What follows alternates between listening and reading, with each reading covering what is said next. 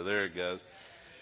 Um, I was driving here in about, I think it was about 12, 13 minutes till uh, 12 or 7. The uh, pastor let me know he was sick and uh, wanted me to fill in. And, you know, when you got a short period of time to prepare, the best thing to do is go to something you feel comfortable with.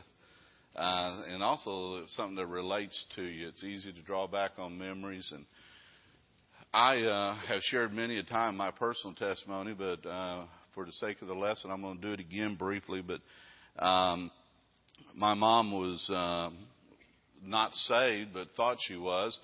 Went to church about three times a year at this Baptist church. Uh, it was a large church, and uh, I have two brothers, so each one of us got to go once a year.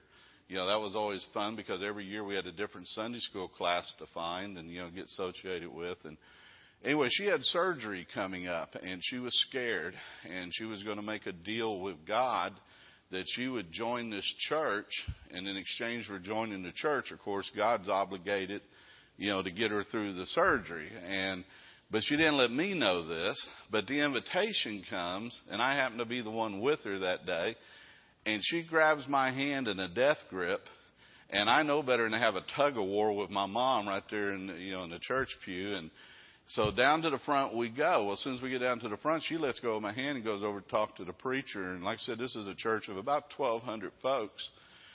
And this uh, worker up at the front evidently thought I'd come of my own volition and in a big booming voice said, Son, do you want to get saved? You know, and of course, everyone, the first three or four or five rows heard it.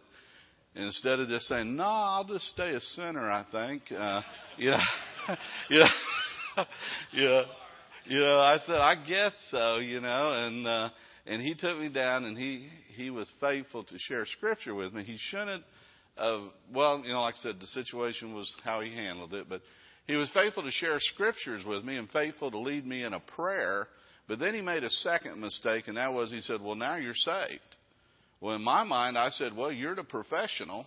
So, you know, if I'm saved, I guess I am. And of course, I left the place just as lost as I was when I came in, had no desire to go back, uh, you know, any more than I had before. Well, that was when I was about 12, 13 years old. You move ahead till I'm 18 and some I'm dating Lisa and her family's in church, and I'm working with some young men that go to a church, and they keep inviting me to go. And thankfully, I come to a point where, you know, the the preaching was very convicting. The love of the people was what drew me back. Uh, God, them, those folks letting the Lord use them to love me and let Him love me through them is what was appealing to me and it was a lot of the elderly saints in the church. I literally, I can still remember Miss Carter, 80 something years old, almost at a little trot coming down the aisle to when I'd walk in the back door and patting me on the face and telling this 17 year old boy turning into 18 how happy she was to see me and others doing that. And it genuinely made me so happy just to make them happy. You know, so I would show up even though the convicting power of the word was tearing me up. And Satan kept saying, "No, you're okay, you're okay." And uh, but the word of God and the conviction was telling me I wasn't. And finally, one day, our pastor was preaching, and he made a comment. He said, "You don't have to remember the day, the week, the month, or even the year you got saved." But he said, "You do need to remember a time when your life took on a change." And that's when Satan lost his argument with me because I knew whatever I had done when I was 12 years old, it hadn't changed me one little bit. And so I knew my condition. And since I'd already messed up on this one time, I decided I needed to make sure exactly what I needed to do. And I knew that our pastor always stood at the back and shook hands with everybody that went out of the building. And I determined I was going to be the last one out. And I was going to tell him I needed to talk to him. And I am just completely convinced the Lord saved my soul the very moment I decided I wasn't leaving that building until I took care of it. Because I, I knew I was lost. I knew what the Lord had done for me. And I did not want to stay in that condition. And the pastor was faithful to lead me in a prayer. But I know in my heart that a change took place. But the thing is, you're 18 years old. You picked up a few habits by then. You picked up a certain vocabulary uh, by then and other tendencies. Uh, and I'd be sitting there, and the preacher would be preaching about a particular sin, and scripture would pop up, and I'd say, "Oh my, you know, I'm still doing that." Well, you know, God's got to train you. You've had 18 years of Satan training you, and you still have the influences of the flesh and the, uh, the attractions of the flesh working against you. And you have to be retrained. The Holy Spirit's got to retrain you. You know, and that's, uh, you know, we're justified by God and then we're trained and by the Holy Spirit, and that's where our sanctification comes from. And, um, so I'm sitting here, Satan trying to say, well, you really must not have got saved or you wouldn't be doing these things, you know, but God, the Holy Spirit, you know, well, I, I'm pretty sure I'm saved, but then Satan trying to mess with me again. And a verse that finally helped me put it to rest was in Romans 8, starting in verse 16. And it says, The Spirit itself beareth witness with our spirit that we are the children of God. And if children, then heirs, heirs of God, and joint heirs with Christ. If so be that we suffer with him, that we may also be we may also glorify together. But that verse 16, the Spirit itself. When I was lost, I could go over to Lisa's family that went to church and I knew how to talk. But if my, one of my buddies was meeting me 15 minutes later, I could tell him the dirtiest story you'd ever want to hear, and I felt absolutely no conflict. There was nothing there because there wasn't any Holy Spirit telling me different. I just knew in certain crowds you behave certain ways, in other crowds you could behave differently, and that's how the flesh acts. The only time I felt bad is if I messed up and used the wrong vocabulary in the wrong location. You know, and then my hypocrisy showed through. And then I was embarrassed because of that, but not because that I was committing sin. But after I got saved, I can never will forget being. I worked in a lumber yard, and we handled timbers. We made we cut timbers down and made lumber for pallets, uh, wooden pallets. And when you're handling lumber on a regular basis, you're going to pinch your fingers. When you're handling these timbers, you're going to pinch your fingers, and sometimes you're going to do it really good. And when I pinch my finger really good, I'm going to usually do a little dance, you know, and I'm going to say something. And it used to not be the right things. And and the Holy Spirit would hit my heart after I got saved that that isn't the way one of God's kids ought to talk. And I never will forget being in the middle of work, and I trained myself to start saying, for goodness sakes, for goodness sakes, for goodness sakes. But in my mind, I was still remembering the old vocabulary. The flesh was still there. I was just in that train. But I never will forget, I pinched my finger so good Oh, did it hurt? And I was doing my little dance, and I was saying, for goodness sakes, for goodness sakes. And then all of a sudden, right in the middle of it, I got so happy because I realized in my mind I was saying the exact same thing. And that God had given me a victory over something. I knew it wasn't me, it was my God doing it. And this verse that the Spirit capitalized, God the Holy Spirit, beareth witness with our spirit that we are the children of God. If we can go through this life and talk to people in one language over here, on the job or anywhere else, and it isn't the same language we use at church, and it doesn't bother us, need to check your heart. Need to check your heart and see if you really are saved.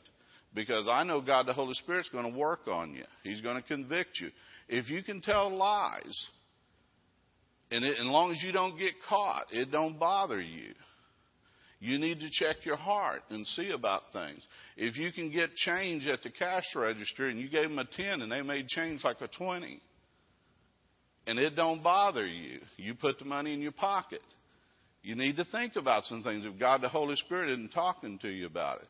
Because He's faithful to talk to His children. He, he wants to change it. But it's a comfort also when He is talking to you because that is your evidence, that is your proof that you're one of His kids and that He's dealing with you as a child. He's trying to encourage you just like your parents did and tried to raise you up right, trying to protect you from things. You know, sometimes protection comes in an odd form.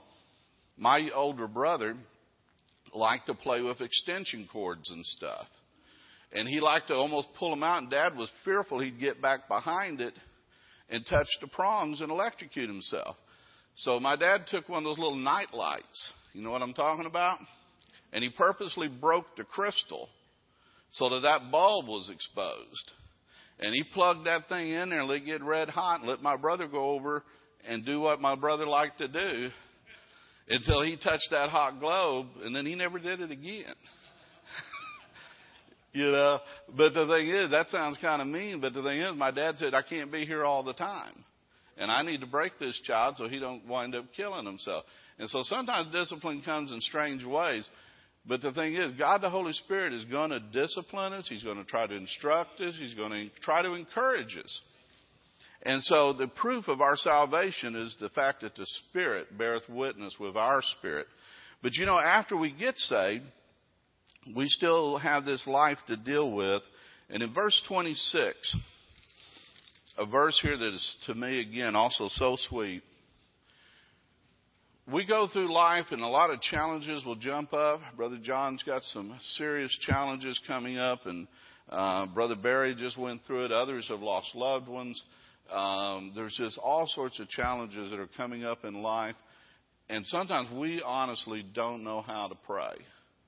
Sometimes we got loved ones that we're pretty convinced are lost, but every time we try to witness with them, they get mad. They try to shut the door. They cut off the communication. And sometimes you get children that aren't necessarily behaving and you don't want to encourage that, but you at the same time you don't want to cut off communication. You don't want to block the door. So how do you do this? And you, you just don't know how to pray sometimes. Well, the scripture tells us something here that I think is a real blessing. In verse 26, likewise the Spirit also helpeth our infirmities, for we know not what we should pray for as, as we ought. But the Spirit itself make his intercession for us with groanings which cannot be uttered. Can you imagine that? God, the Holy Spirit, prays to God the Father in the name of God the Holy Spirit, I mean God the Son, on your behalf. Now, who can word a better prayer and a more effective prayer to God the Father than God the Holy Spirit? But have you ever thought about that? When you're just so, you know you ought to pray, you know you need to pray, but you can't even think of what you, how you ought to pray. You don't know what the situation is. And God knows your situation and He promises to pray for you. One of the gifts of that same, the Spirit beareth witness, in other words, God the Holy Spirit in our heart, is that then God the Holy Spirit can intercede for us and pray for us and, and to uh, go to the Father on our behalf. Of course, a verse that's uh, used many a time in Romans 8:28. It talks about, "For we know that all things work together for good uh, to them that love God, to them who are called according to His purpose." I mean, you go back and you look back on your life, and you see the different experiences that have come into your life, and you know, there's some things that we won't know the why until we're in eternity. But there's something that you can latch on to, and that is is God good? Does God love you? How, how has God proved to you that He loves you? He sent His Son, didn't He? He sent His Son to die on a cross for us. So God is good and God loves you. So what you can be confident in is that God's purpose is good. And if he's in charge and if he's the one that allows things to come into existence, and since he's all powerful, he either he either did it or he allowed it to happen. And so he is on his throne and he is in power. And he promises that he'll take everything to work out for our good. And like you know, I've said before in my Sunday school class and stuff, it may not be good to, for you. It may not feel good to you. It may not be what you would have chose, but it may change you as a younger man or woman in the way that you t- raise up your children. It may change you in, in your character or something so that you're a different person and you instill something in your children that you otherwise wouldn't have done. And that'll bear fruit maybe after you're in already in eternity. You may not know the fruit of it until you get out of this life and then you, God reveals to you. But what He does promise is that He'll take everything that comes into your life, if you love Him, if you're working according to His purpose, and that He will turn it to good. And we look down then at the verses um, 35, starting there. Also, I want to look at verse 32 before I skip over it. It talks about, He that spared not His own Son, but delivered Him up for us all, how shall He not with Him also freely give us all things? And then the verse before that, verse 31, what shall we then say to these things? If God be for us, who can be against us? You know, think about what this chapter is building to like a crescendo as you look through it. First of all, he's telling you you're one of God's kids. You're a joint heir with Jesus Christ. And we know how pleased the Heavenly Father is with His Son. In fact, He's given all authority under heaven and earth to His Son. And then God turns around and says, and you're a joint heir with Him. You know, just think about that for a moment. All power has been given to the Son. Everything about heaven and earth has been put under His feet. And God said He has made you a joint heir with Him. I mean, just think about that for a moment. You know, the thing that's, you know, some people can say, wow, I got a lot, but you know, the thing is, God looks at us through the righteousness of the blood of Jesus Christ, and He's washed away all my sins. But when you look at the record of me, since my, the, what does the Bible say my righteousness is like? So can any single thing I've ever done really be recorded? But there's something on the record today. What is on the record today? The righteousness of Jesus Christ. And that's the reason God can make me a joint heir with Jesus Christ because when He looks at me, He looks at me as if I am His Son. In other words, the righteousness of Jesus Christ has been applied. Now, there's only one begotten Son. And the thing is, when we get to glory, we're going to know why we're there. All this vanity, all the pride, all the things like that are going to be stripped away. And we're going to know why we're there. And it's only because of what Jesus Christ did for us on the cross. That's the reason we'll cast our crowns at His feet. We'll be at His feet. But the thing is, God thinks of you like you're His Son. As a joint heir with Jesus Christ. A lot of people, I think, go through life thinking God's after them, think God's looking to find a reason to spank them. And that's not the case. That's not the case. He's there for us. It's only our sins that withhold good things from us. It's only our stubbornness and our rebellion. God's desire for us is great and glorious. Uh, but we have to be willing to submit and be obedient. And, you know, Brother John's probably the only one that ever does that right, but, you know. No, no, but, you know, we, you know, we, we mess up. But the thing is, that verse what shall we say then to these things? If God be for us, who can be against us? Think of the power that's available to you through God the Holy Spirit. And when you don't know how you ought to pray, God the Father, through God the Holy Spirit, prays for you. And then he promises that no matter what you're going through, that he's going to, for we know that all things work together for good for them who that love God and to who are called according to his purpose. So he's already made a promise that he's going to take everything that comes into your life and turn it around to your good. He's promised that who can be against you if God is for you. He promises that if you don't know how to pray, I do. And he'll take care of that for you. The only thing that interferes with that is our rebellious pride that gets in the way of these things.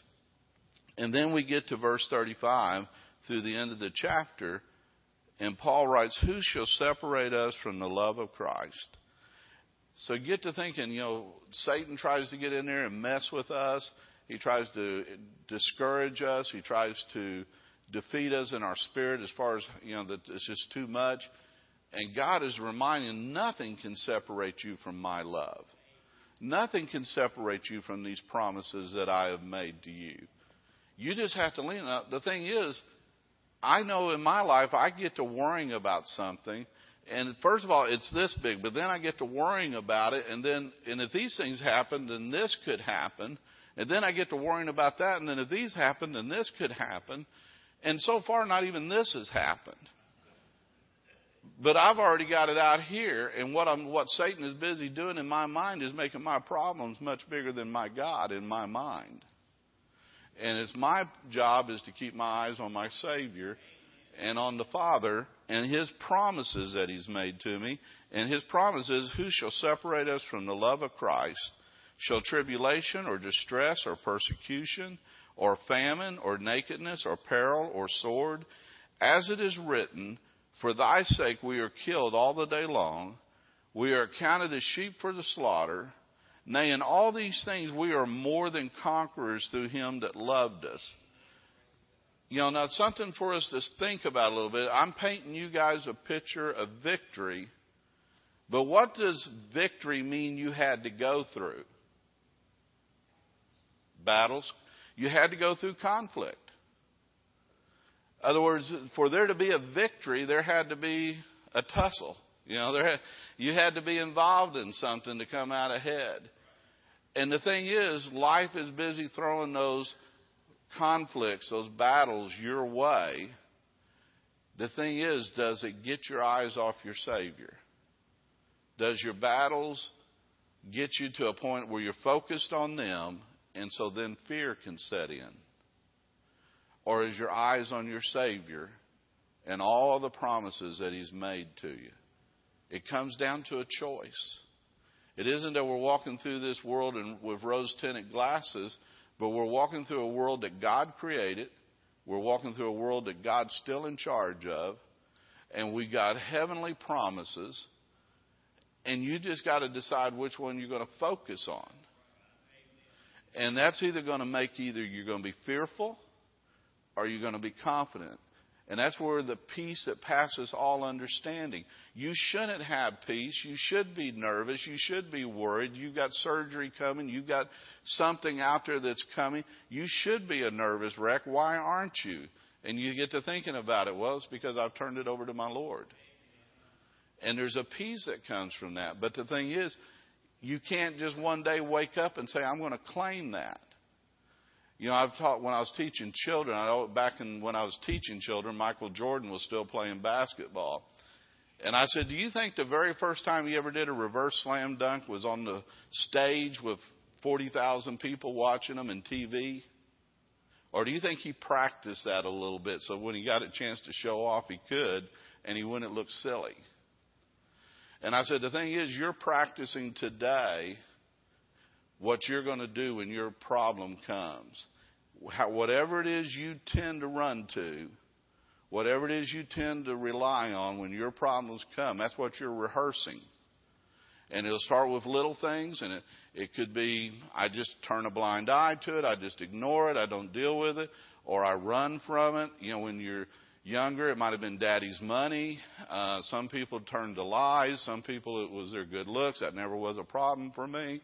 Um, you know, there's just lots of different things people in the flesh turn to when their crisis comes. But the thing is, whatever you're practicing now, when your crisis comes, that's what your tendency is going to be to run to. And what you need to be doing is going to your Savior, going to your Heavenly Father, getting into the Word of God, building your confidence and your trust in it so that when your crisis comes, that's where you'll run to, and that's where your peace will be, and that's where your joy will be. And it's found in the Word of God, and it's found in the person of our Lord Jesus Christ. And we see these promises that are made in verse 38. Again, like I said, this chapter just builds to a crescendo. And Paul saying, I am persuaded that neither death, nor life, nor angels, nor principalities, nor powers, nor things present, nor things to come, nor height, nor depth, nor any other creature shall be able to separate us from the love of God which is in Christ Jesus our Lord. The key is, what are you persuaded in? Are you going to handle it the way you, the flesh tells you to handle it?